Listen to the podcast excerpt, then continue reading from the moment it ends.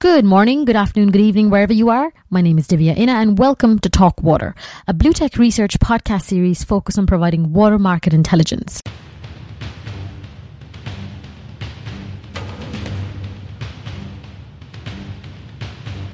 On this month's episode, we look at is environmental impact reporting a new norm? And if so, who's doing it and why? Also, is it crunch time for UK water companies as industry calls for a change ahead of Price Review 2019? We'll explore all of this and more, but first let's take a quick look at Bluetech's highlights for this month with our editor in chief, Rhys Owen.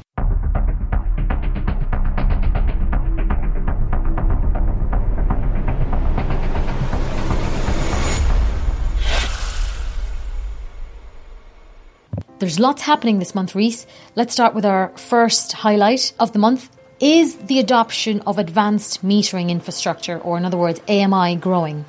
That is growing, especially in the UK, on the back of the energy industry. Government has set a target of 53 million smart energy meters to be installed by 2020.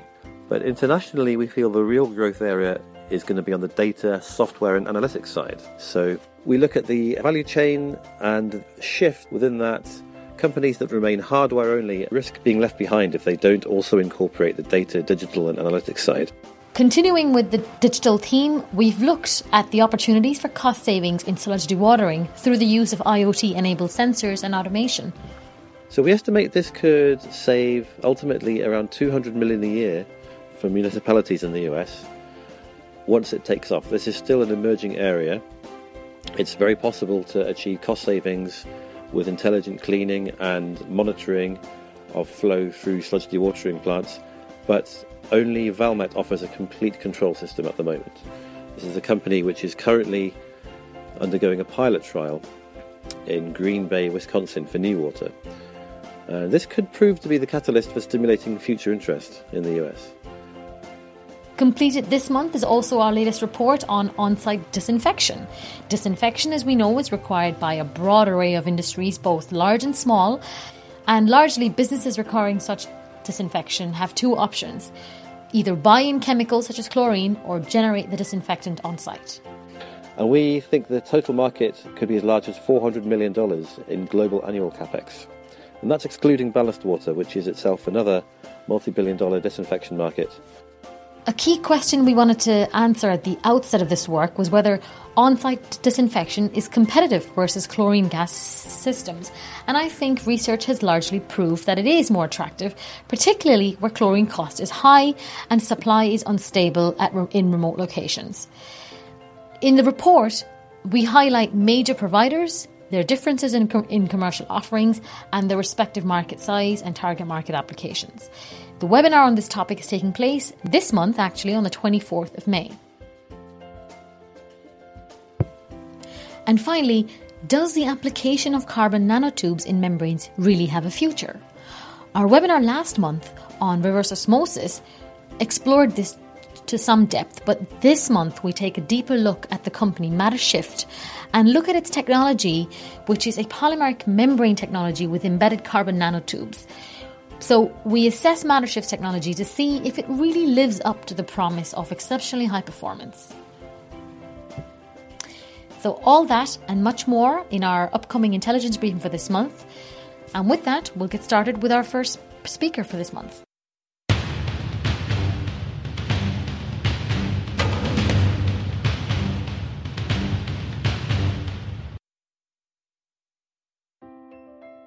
We have online with us Christina Copeland from Carbon Disclosure Project, or CDP. CDP is an organisation which supports companies and cities to disclose the environmental impact of major corporations.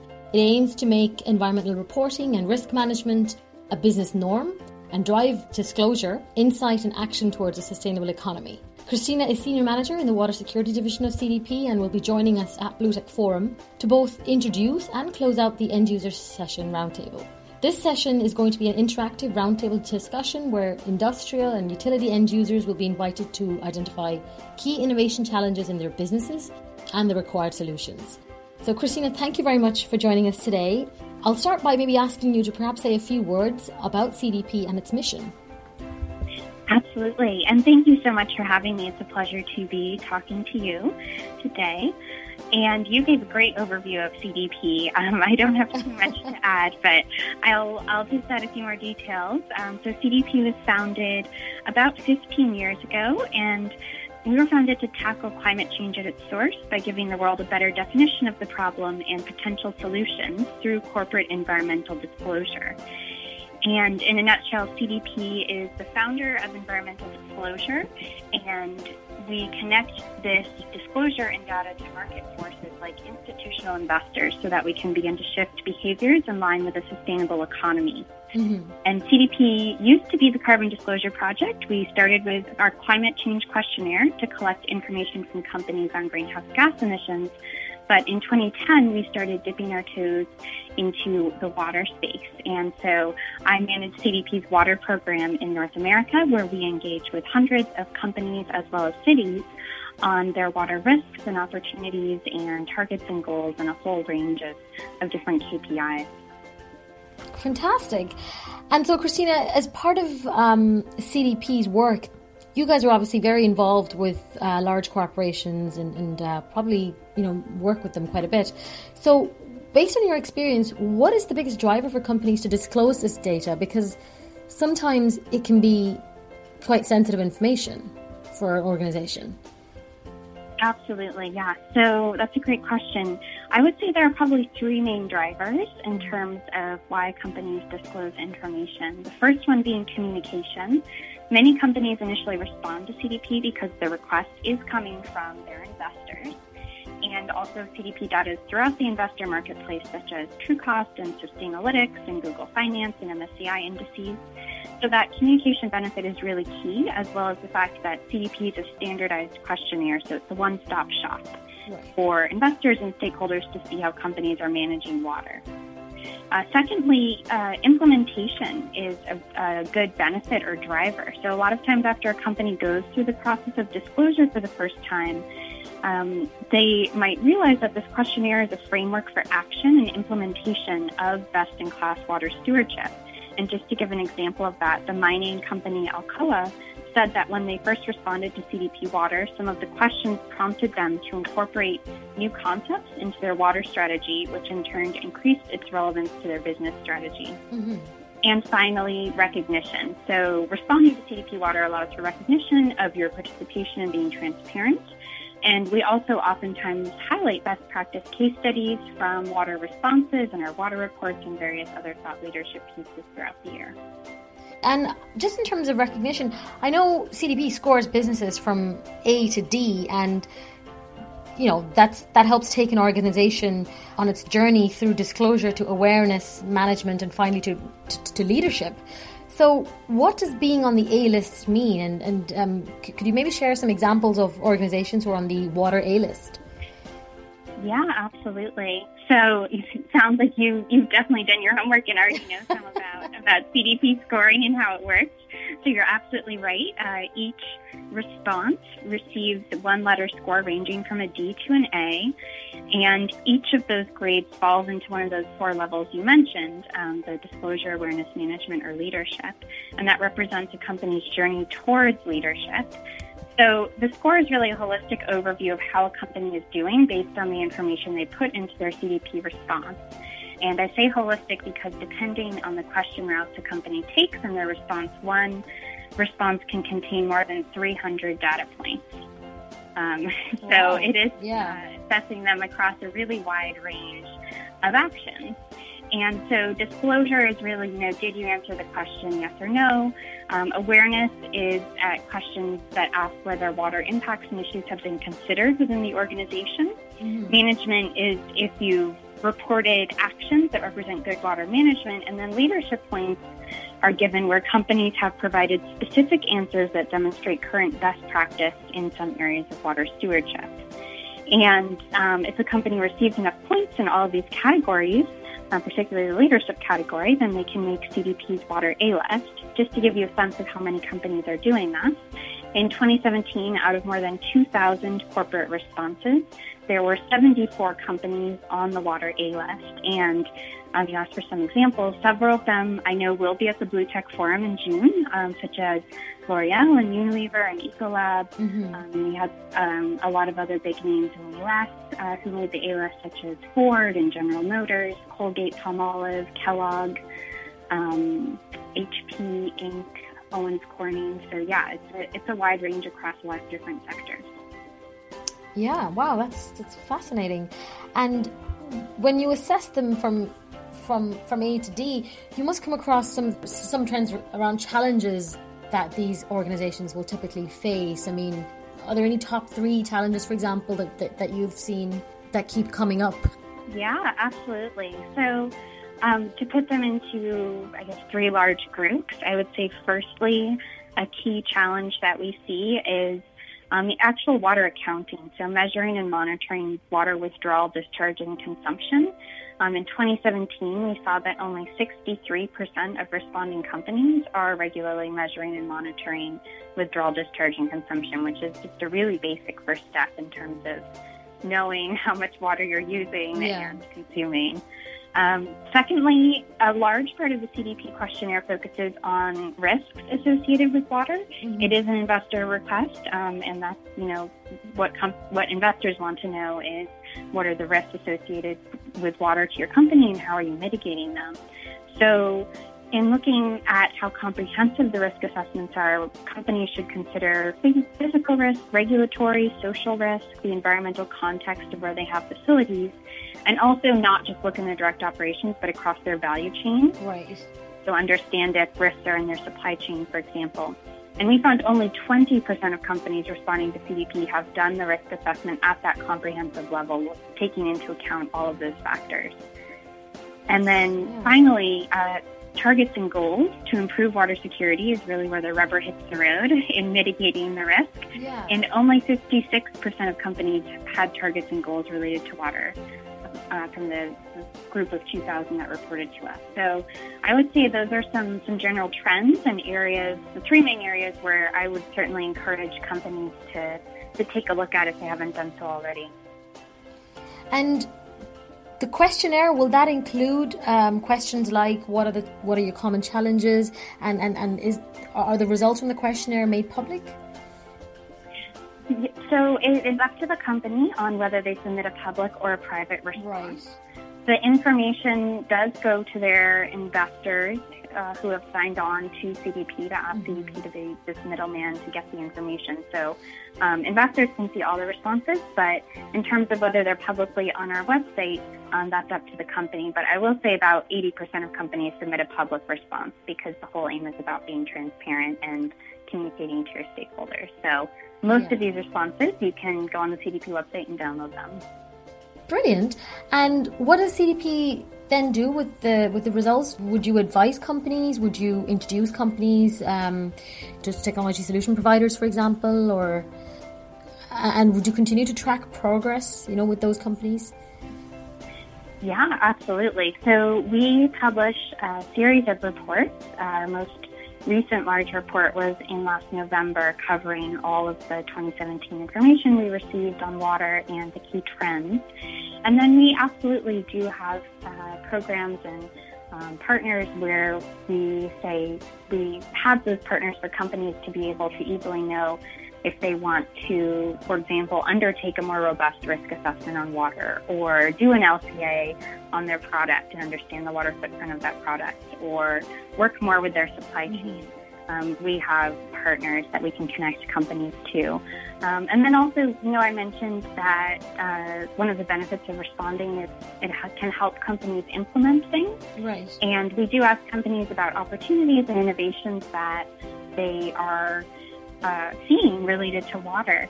And it's really great to be able to share those widely and have that be best practice that other companies can learn from. Brilliant. And what does CDP then do with the with the results? Would you advise companies? Would you introduce companies? Um, just technology solution providers, for example, or, and would you continue to track progress, you know, with those companies? Yeah, absolutely. So we publish a series of reports. Our most recent large report was in last November covering all of the 2017 information we received on water and the key trends. And then we absolutely do have uh, programs and um, partners where we say we have those partners for companies to be able to easily know if they want to, for example, undertake a more robust risk assessment on water or do an LCA on their product and understand the water footprint of that product or work more with their supply mm-hmm. chain. Um, we have partners that we can connect companies to. Um, and then also, you know, I mentioned that uh, one of the benefits of responding is it ha- can help companies implement things. Right. And we do ask companies about opportunities and innovations that they are uh, seeing related to water. And it's really great to be able to share those widely and have that be best practice that other companies can learn from. That was going to be my next point, actually. Oh. Obviously, from a blue tech perspective, we're interested in tracking water technology innovation. And I think programs like CDP's program will enable disclosures to answer with confidence how they're responding to a low carbon economy, and even benchmark against their peers and drive innovation forward.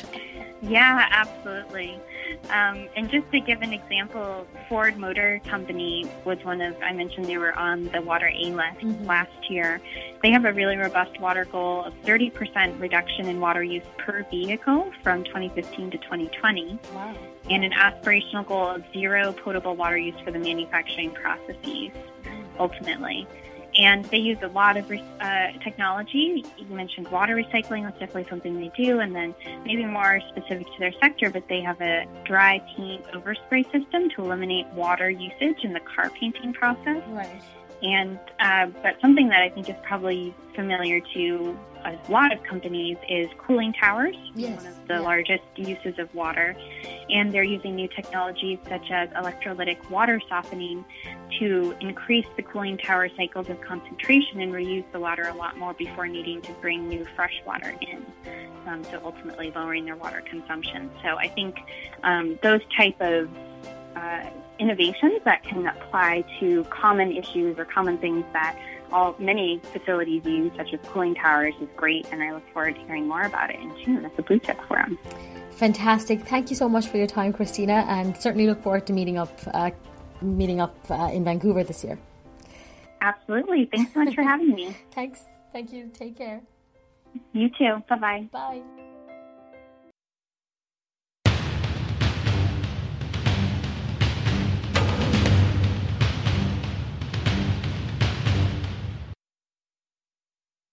Good morning, Paul, and thanks for joining us. Thank you.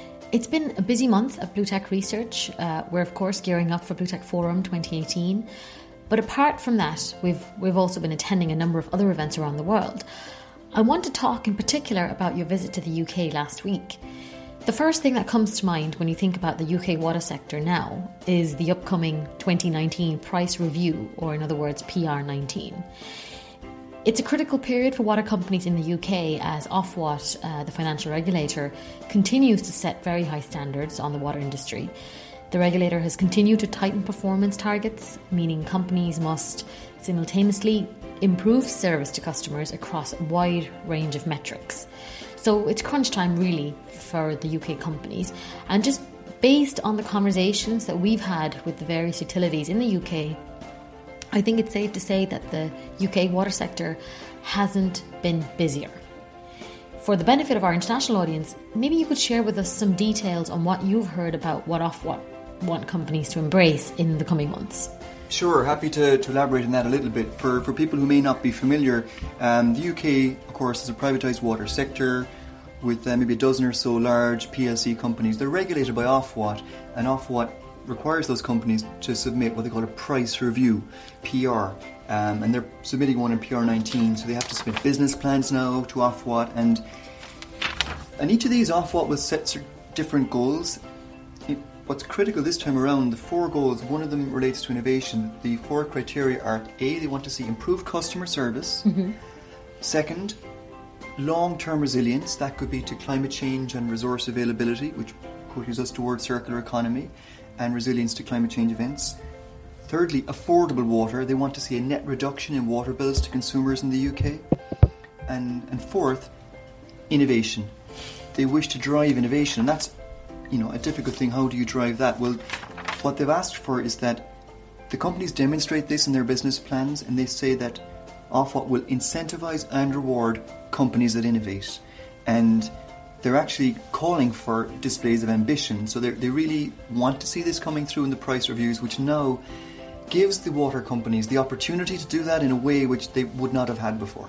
That's very unusual for Ofwat and very interesting to see because their aim is to usually put pressure on utilities to keep customer bills low. So if they're emphasising on ambition and, and innovation, they're clearly trying to think outside the box and encouraging the utilities to do the same. Absolutely, and absolutely, and that's being reflected in a lot of what we see happening now. Yeah, so for companies hoping to impress Ofwat with their approach to resilience, they will have to display clear links between innovation activities and resilience outcomes. So maybe you could share with us some examples of the activities or initiatives that the utilities are undertaking currently. Yeah, well, they're embracing it in a very real way. Yeah. I mean, I certainly can never recall a time, as you mentioned at the outset, that we've seen such a buzz in yeah. the UK water market, which is significant. It's a market of 70 million people with, you know, a relatively finite number of utilities that lead that market, so not terribly fragmented. Um, if you look at what's happening, it begins with Ofwat. They have a program called Spark Innovation. Mm-hmm. There's a video channel on YouTube with a whole series of videos. That's very unusual from a regulator to drive that. But when you go down to the level of utilities, Northumbrian Water has a water festival in the summer. You don't normally associate a festival with water. No. no. Which is being held at a race course with music, and there'll be a water hackathon. Um, Anglian Water has what they call a shop front window to encourage collaboration and people to. Yeah. And they're working on you know 60 plus projects at the moment. Um, United Utilities have a project called Innovation Lab, where they recently had six companies were shortlisted to spend you know eight weeks on site developing business plans. So when you look across the board, you see quite a lot of exciting activity um, within the UK water sector right now. You mentioned the Innovation Lab with United Utilities, and I believe those six companies were global companies who make, travelled all the way to United Utilities head office.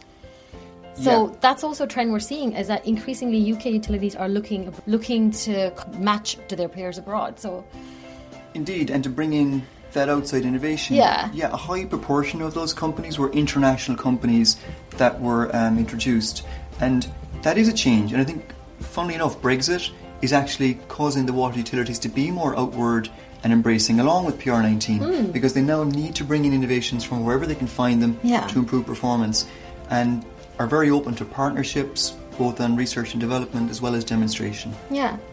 You attended the very successful Smart Water Systems event in London last week, and you mentioned to me that there were some very good papers that pre- that were presented on analysis on the benefits of smart meters and customer engagement to reduce water usage. Maybe you could share with us what you've heard there. Sure, it, this is one of the most fascinating pieces of, of the event, um, the Smart Water Systems event, in that there were case studies from a number of utilities. Uh, in particular, I would mention Anglian Water, uh, Southern Water, Thames Water, but also Severn Trent, and they spoke about results they have achieved through the use of smart meters, combined in some cases with metered billing when the, the bill is related directly to the meter reading, but also importantly customer engagement. And that came through really strongly mm. the importance of providing customers with data, but actually in many cases direct home to home outreach. When you combine these, the numbers that were reported were between 7% and 15% reductions in water use across a catchment area or a demonstration town. Anglian had a demonstration project at a little town called Newmarket, and they achieved an 8% drop over 12 months, and with unmeasured properties, they saw a 25% drop over 12 months. That's quite significant. Absolutely, yeah. absolutely. And when you look at that PR19 goal of resilience, reducing water bills and customer service, um, you know, those things are significant. Yeah. And, you know, and again, that 7 to 15% number is what they can achieve without finding new water by, by reducing losses, changing customer behaviour, finding plumbing losses, things like that. Very so interesting, yeah. It, I certainly came away believing that there's no doubt now in my mind that this is the direction that the UK will go towards real time data, automatic meter reading. It's not really a question of if but when that they will go in that direction.